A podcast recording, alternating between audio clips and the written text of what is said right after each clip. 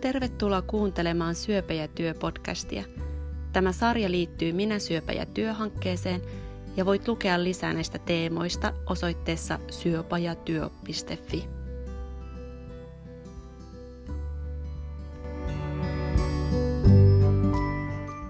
Minä olen työelämäkoordinaattori Mari Bergman. Vieraana minulla on tänään Kari, joka on tullut hankkeeseen mukaan työnhakijoiden aamukahvien kautta. Kari sairastui melanoomaan noin kaksi vuotta sitten ja on halunnut vaihtaa sairastumisensa jälkeen työskentelyalaa kokonaan. Tänään juttelemme siitä, mikä sai Karin haluamaan tämän kaltaista muutosta elämäänsä ja miten tämä prosessi on lähtenyt käyntiin. Hei, Kari, ja tervetuloa tänne Syöpä- ja työpodcastiin. Aiheena on tosiaan alanvaihto, ja pyysin sinut tänään meille vieraaksi, koska sulla on tällainen prosessi juuri nyt käynnissä – Haluaisitko esitellä itsesi meidän kuulijoille? Joo, mä olen Kari, 55-vuotias melanooma-potilas. Mulla löydettiin melanooma päälaelta kaksi vuotta sitten toukokuussa. Leikattiin pois ja silloin onneksi ei ollut ehtinyt levitä mihinkään. Ja nyt sitten viidennellä kontrollikerralla vuosi sitten heinäkuussa sain huonoja uutisia ja kuulin, että, että melanoma oli levinnyt maksaan ja nyt olen parhaillaan hoitojaksolla, ja, jotka nyt näyttävät tällä hetkellä, että tämä hoito, mitä saan, niin toimii tosi hyvin ja tällä hetkellä näyttää, että päästään siirtymään pian kontrollivaiheeseen. Mä olen työskennellyt 30 vuotta rahoitusalalla ja työsuhteeni päättyi tuossa viime syksynä ja, ja nyt tällä hetkellä olen sitten siirtymässä uusille urille kouluttautumassa uuteen ammattiin. Siihen, että päätit vaihtaa alaa, on varmasti hyvin monta syytä. Mutta osaatko, osaatko eritellä meille ja meidän kuulijoille näitä syytä, syitä ja osaatko sanoa, että mikä on merkittävin syy siihen, että tämä alanvaihto tapahtuu juuri nyt? Olen tietenkin miettinyt hyvin paljon, paljon näitä asioita sen jälkeen, kun olen sairastanut, että mikä asia on vaikuttanut mihinkin ja, ja erityisesti tätä työ, työtilannetta olen miettinyt paljon ja, ja tullut siihen tulokseen, että nyt olen ajautunut tavallaan tähän uranvaihtoon, mutta olen sitä mieltä, että olisi minulle tehnyt oikein hyvää jo vaihtaa alaa 5-6 vuotta sitten, mutta mulla ei ollut rohkeutta silloin tehdä sitä. Että nyt tavallaan sitten osittain tämän sairauden takia olen tilanteessa, jossa nyt olen sitten, sitten vaihtamassa ammattia koulutuksen kautta. Työssä koin, ehkä johtuen siitä, että olin niin pitkään jo tehnyt sitä samaa työtä rahoitusalalla, että, että sekin vaikutti varmaan siihen, että tuntui, että ei, ei enää jaksanut jaksanut motivoitua siihen niin paljon. Rahoitusala on toimiala, joka on muuttunut valtavasti viimeisen kymmenen vuoden aikana ja erityisesti viime, viimeisen viiden vuoden aikana ja, ja sopeutuminen näihin muutoksiin ei välttämättä minulle ollut kovin helppoa. Sitten toisaalta ikää myöten arvotkin ovat varmaan muuttuneet ja ja tällainen työ, jossa sitä omaa osaamista tai arvoa mitataan hyvin pitkälti sen aikaansaannon myynnin myötä, niin se ei enää viime vuosina tuntunut minusta hyvältä. Tämä sinun alanvaihdos on aika, voisi jopa sanoa, että radikaali. Eli hyppäät ihan toiseen maailmaan. Niin osaatko ajatella sillä lailla, että se sairastuminen jotenkin muutti sinun ammatillista identiteettiä? tai ylipäätänsä vaikutti siihen, että kuinka tyytyväinen olet siellä omassa työssä? Kyllä varmastikin. Ja toki, toki miet, mietin aika paljon sitäkin, että olisiko siinä työyhteisössä minun tai esimieheni tai työkavereini tai kaikkien meidän pitänyt toimia jollakin tavalla toisin tässä minun sairauden kohdalla, että olisiko minun pitänyt jo silloin kaksi vuotta sitten hakea ammattiapua tai keskusteluapua saatuani tuon diagnoosin. On varmaan aika vaikea, vaikea sanoa, että vaikka olinkin kuullut, että melanoma ei ollut ehtinyt levitä mihinkään, niin totta kai se, eihän se tietoisuudesta mihinkään häviä, häviä se asia, että, että jonain päivänä se syöpä voi levitä ja, ja mitä tämä kaikki vaikuttaa, tämä henkinen tasapaino vaikuttaa siihen mun, mun työskentelyyn, että et, et tätä, tätä olen kovasti miettinyt siinä. Mutta sitten toisaalta, toisaalta taas, taas tämä, että mä olen niin alusta saakka kokenut, että olen saanut tosi hyvää hoitoa nopeasti ja, ja laadukasta hoitoa ja, ja ammattitaitoisen taitoisen terveydenhuollon henkilöstön palvelua, osaan arvostaa sitä kovasti. Ja, ja se työ, mitä, mitä he tekevät tuolla terveydenhuollossa, niin sain siihen aivan uudenlaista, uudenlaista näkökulmaa ja, ja siitä olen ollut hyvin, hyvin kiitollinen. Et mä luulen, että, että tämä osaltaan on saanut minut miettimään myös sitä, että mikä tässä elämässä on tärkeää ja mikä työn rooli on elämässä ja se, että miten sen työn kokee, sen työn merkityksen ja, ja sen oman työtyytyväisyyden, oman tilanteen, niin, niin olen paljon näitä asioita miettinyt viimeisen kahden vuoden aikana ja uskon, uskon, että silläkin on vaikutusta siihen, että nyt sitten viime syksynä päätin, päätin jäädä pois pitkäaikaisesta työsuhteesta ja lähteä etsimään uusia uria. Mainitsitkin tuossa nuo muuttuneet arvot ja tavallaan, että arvot voi muuttua juuri iän tai muiden kokemusten kautta, mutta se työn mielekkyyden kokemushan on semmoinen jatkuvasti muutoksessa oleva asia, että mistä se, mistä se mielekkyys tulee.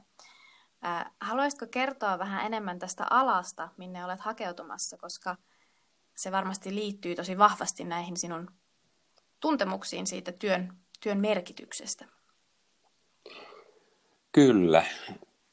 Oikeastaan, oikeastaan tässä tuli sellainen jännä sattumus eteen, mikä varmasti niin kuin, mikä niin kuin vaikutti siihen, että, että mä löysin tämän alan. Ehkä olisin voinut löytää sen muutenkin, mutta tuossa viime vuonna, viime vuonna syksyllä sain, sain tosiaan tietää sitten, että marraskuun alusta jään pois töistä ja mulla oli mulle tuli muutaman viikon ajan seuralehti kotiin tällaisena sä, säännöllisen tilaajan, tilaajan palkintona ja, ja tuota, lokakuussa viime vuonna seuralehdessä oli artikkeli hätäkeskuspäivystäjän työstä.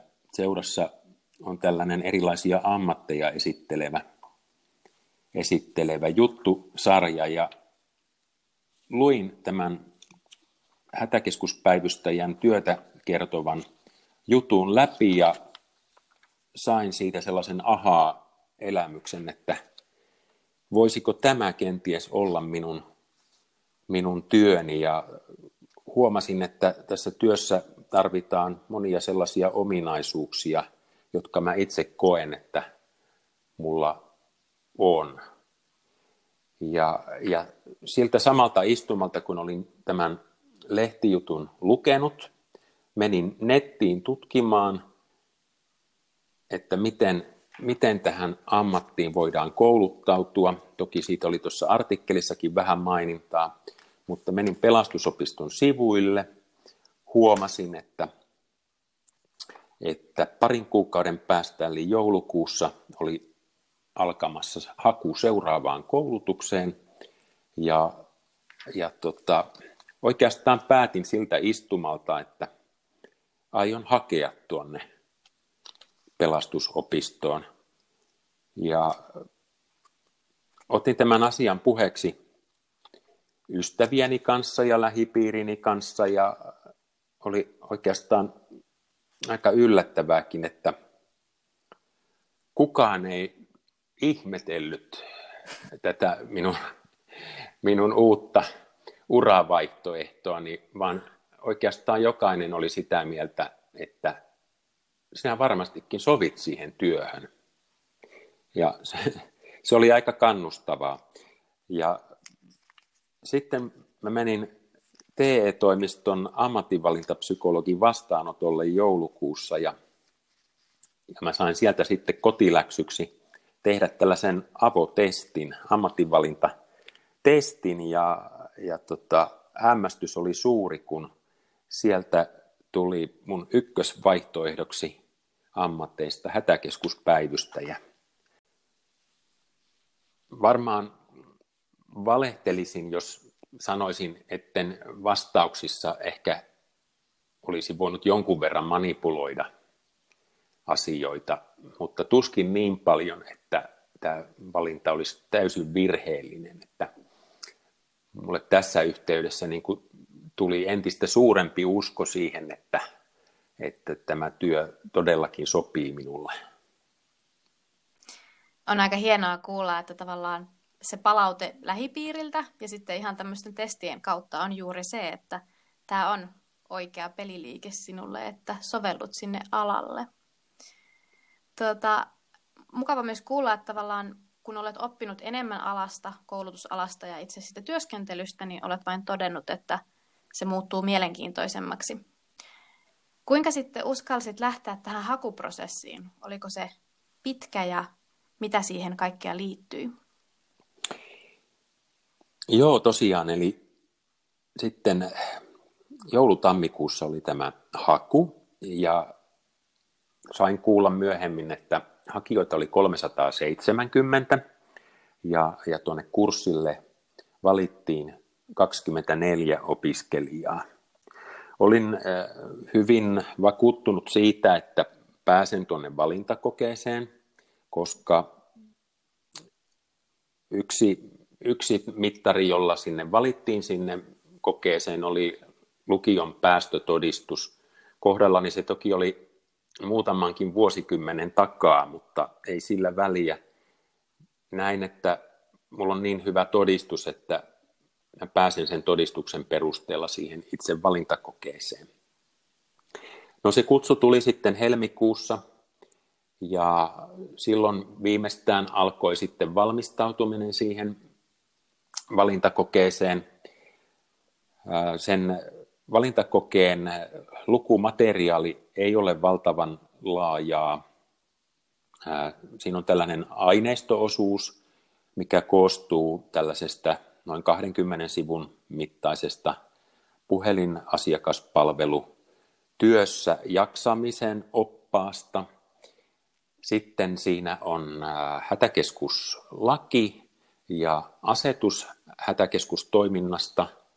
Sitten on hätäkeskuslaitoksen eli 112.fiin nettisivuilta osioita ja sitten on osia hätäkeskuspäivystäjä tutkinnon opintosuunnitelmasta.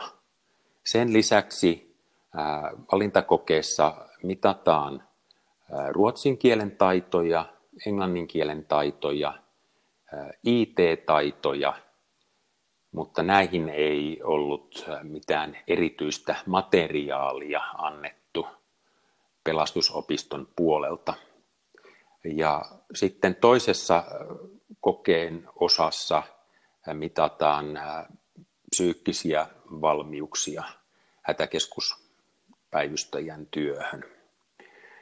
No, sitten tuli tosiaan se kutsu sinne valintakokeeseen, joka mun ryhmän osalta piti olla 16. ja 17. maaliskuuta. Olin varautunut kolmen päivän matkaan Kuopioon ja sitten kolme päivää aikaisemmin sain sähköpostia pelastusopistolta, jossa kerrottiin, että koronatilanteen vuoksi valintakokeet on maaliskuulta siirretty kesäkuulle. Tuntui tosi ikävältä, kun oli hyvin ehtinyt virittäytyä jo siihen valintakoetilanteeseen ja sitten viime hetkellä kerrotaan, että koe tuleekin sitten siirtymään epämääräiseen ajankohtaan. Ja mun tilanteessa tietenkin, kun olin työttömänä ja sitten vielä nämä syöpähoidot päällä siinä, niin tuntui, tuntui jotenkin, että ikävältä, että asiat roikkuvat ja, ja piti miettiä sitten sitä, että mitäs tässä nyt sitten, että voinko mennä, mennä tällä suunnitelmalla. Ja olin toki jo tammikuussa aloittanut Aalto-yliopiston avoimella puolella kahden laskentatoimen kurssin suorittamisen lähinnä parantaakseni sen hetkistä osaamistani, että jos mä siirryn taloushallinnon palvelukseen. Mutta joka tapauksessa kevät, kevät meni vähän odotellessa sitten, sitten tota, että mitä tuleman pitää ja ehdin siinä sitten jo osallistua TE-toimiston järjestämään uravalmennus, urapolku valmennukseenkin kolmen viikon valmennukseen, mutta koko ajan mulla oli kuitenkin se plan A, oli tämä pelastusopisto. Sitten toukokuun puolivälissä tuli sähköpostiviestiä, että valintakokeet järjestetäänkin kaksivaiheisesti ja se ensimmäinen osa, tämä aineistokoe, olikin jo kymmenen päivän päästä toukokuun puolella. Sitten alkoi, alkoi vielä pikainen virittäytyminen tähän kokeeseen. Ja tokihan ne asiat oli aika lailla tuoreesti vielä, vielä muistissa. Ja ensimmäisessä kokeessa maksimi oli 15, 15 pistettä ja pärjäsin siinä, siinä hyvin, eli mä sain ruotsista ja englannista täydet pisteet ja aineistokokeista sain, sain melkein täydet pisteet. IT-osiossa hieman mokailin ja pelkäsin, että tämä tulee kostautumaan ja, ja tota, kutsu toiselle kierrokselle jää saamatta, mutta näin ei onneksi käynyt, vaan, vaan tota, sitten sain kutsun tänne soveltuvuuskokeisiin, psyykkisiin testiin, jotka järjestettiin Kuopiossa 9. päivä kesäkuuta. Voin kuvitella, että tuossa vaiheessa, kun on ladannut jo odotuksia siihen hakuprosessiin ja sitten tulee tällaisia viivytyksiä, niin se varmasti harmittaa. Ylipäätänsähän monet ihmiset arastelee edes lähteä näihin prosesseihin, esimerkiksi hakemaan kouluun, koska se tuntuu työläältä monien vuosien jälkeen, niin kuinka paljon sinua jännitti mennä sinne itse pääsykokeisiin, missä oli nämä soveltuvuustestit? No itse asiassa se ei sitten enää jännittänytkään niin paljon kuin näin, että se aineistokoe oli mennyt hyvin.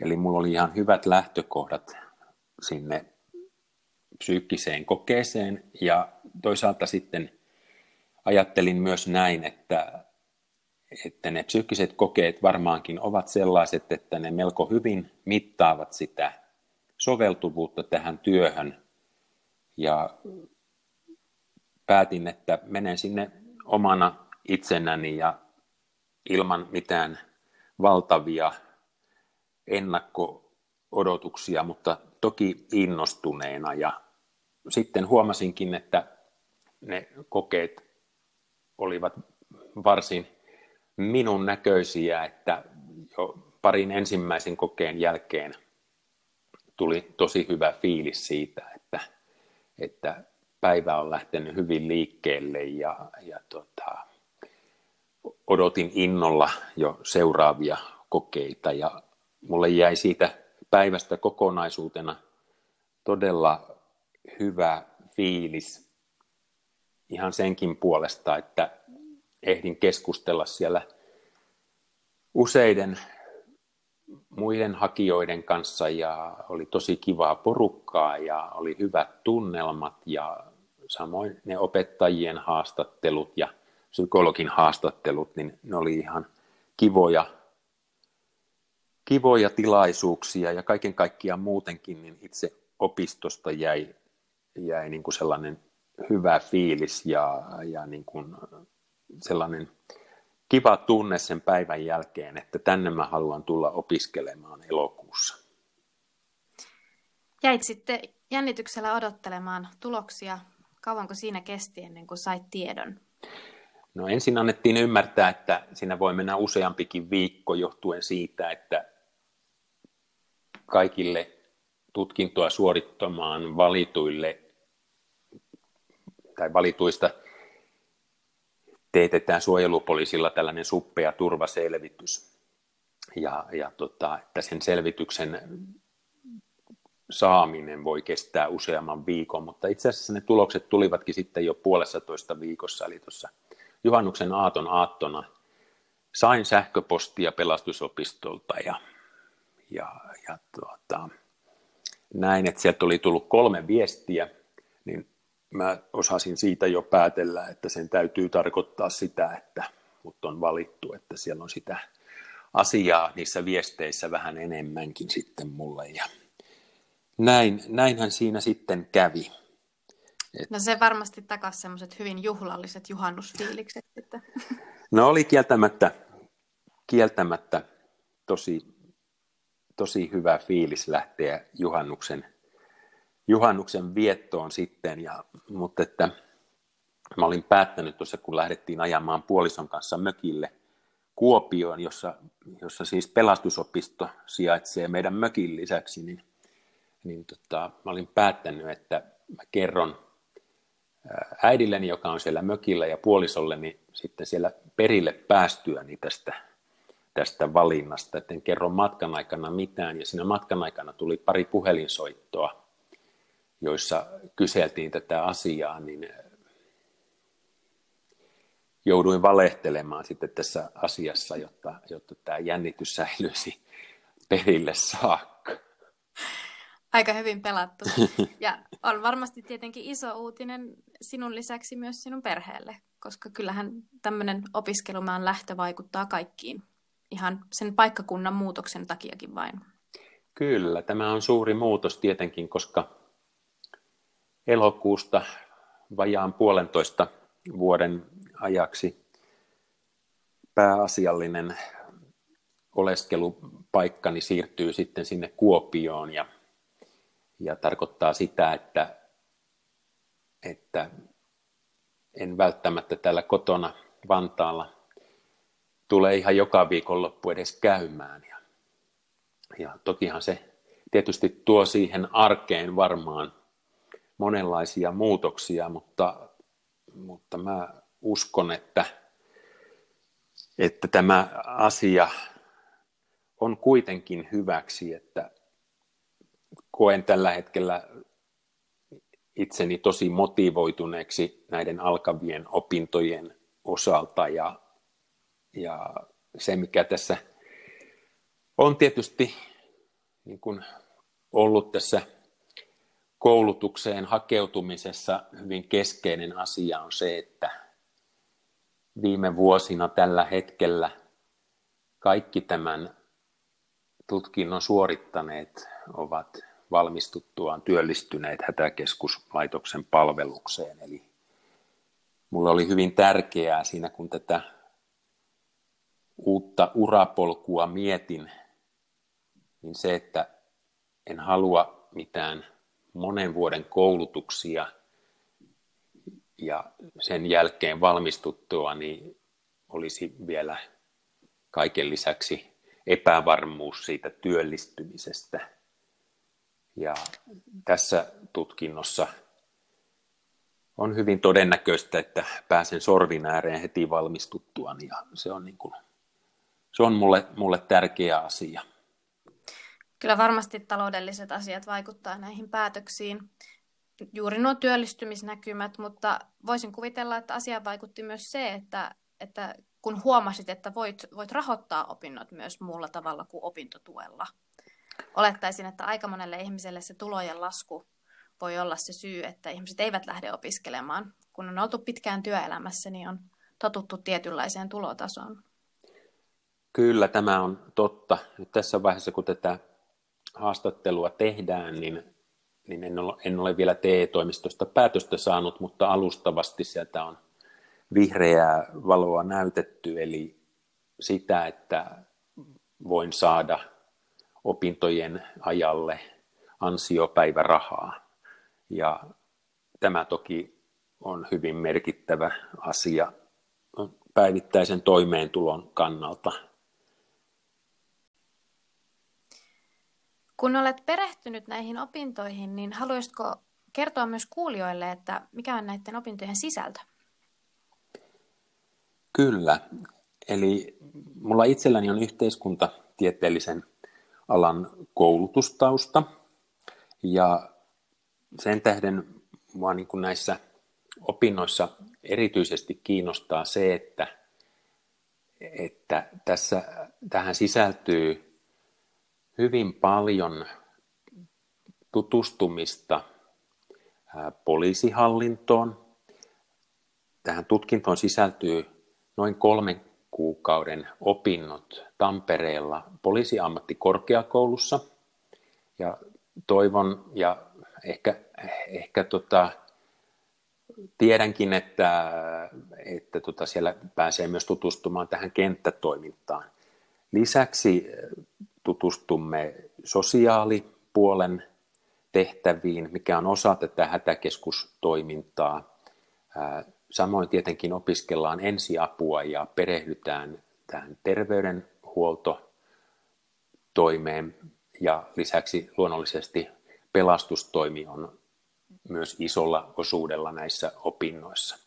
Tietysti tietojärjestelmät ovat keskeinen asia tätä koulutusta, eli hätäkeskuspäivystysjärjestelmä Eerikan harjoittelu, simulaattorin käyttö ja sitten kolmen kuukauden harjoittelu jossakin kuudesta Suomen hätäkeskuksesta. Eli varsin monipuoliset, tiiviit opinnot ovat edessä ja odotan todella mielenkiinnolla opintojen alkamista. Kuulostaa kyllä todella monipuoliselta. Tuota, haluaisitko lähettää terveisiä sellaisille henkilöille, jotka ehkä kuuntelee tätä ja joita asia kiinnostaa, mutta on tähän mennessä ainakin kokenut sen liian pelottavaksi tai raskaaksi? Kyllä mä kehottaisin haastamaan itseään rohkeasti myös näissä työuraan liittyvissä asioissa. Monella tietysti se sairaus itsessään vaikuttaa siihen pärjäämisen omassa työssä ja uravalintaan. En toki sitä sano, että tämä tuleva ammattini on tässä suhteessa helpompi kuin aikaisempikaan, mutta, mutta näitä asioita varmaan on hyvä miettiä sitten myös siinä, että, että voisiko sitten ammatin vaihtamisesta olla myös hyötyä tuollaisessa sairastumisen tilanteessa.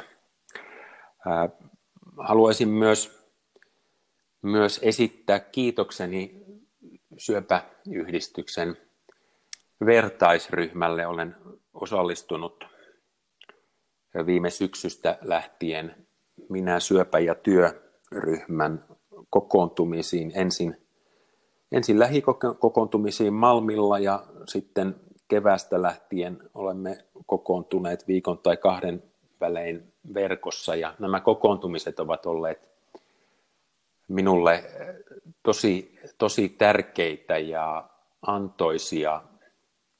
Olen saanut paljon jaksamista ja virtaa keskusteluista muiden syöpäpotilaiden ja koordinaattoreiden kanssa ja kannustankin kaikkia samassa tilanteessa painiskelevia ottamaan yhteyttä syöpäyhdistykseen ja tulemaan mukaan näihin ryhmiin. Kiitos Kari tästä palautteesta, se on mukava kuulla. Meidän työnhakijoiden, eli näiden aamukahvilaisten ryhmä on seurannut tätä sinun viimeistä yhdeksää kuukautta haltioissaan ja suurella mielenkiinnolla. Ja on ollut tosi hienoa nähdä, miten ensinnäkin sait tämän idean ja miten se vahvistui, kun sait lisätietoa tästä työstä ja koulutusalasta. Ja miten kypsyttelit sen sitten niin konkreettiseen lopputulokseen, että elokuussa Kuopio tosiaan kutsuu.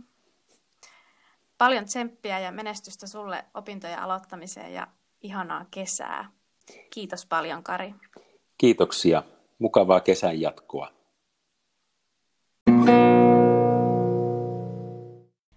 Syövän sairastaminen vaikuttaa usein työ- ja toimintakykyyn tavalla, joka pakottaa pohtimaan uusiksi omia työkuvioita. Sytyke tähän voi tulla konkreettisista fyysisistä rajoitteista tai esimerkiksi muuttuneesta arvomaailmasta. Jos jakso sai sinut pohtimaan alan vaihtamista tai muutoin harkitsemaan uuden alan opiskelua, löydät tästä ja muista työelämäkysymyksistä lisätietoa syöpäjätyö.fi nettisivuilta. Apua löytyy myös esimerkiksi työeläkeyhtiöistä, TE-palveluiden koulutusneuvonnasta ja työterveyshuollosta. Kiitos kun olit mukana.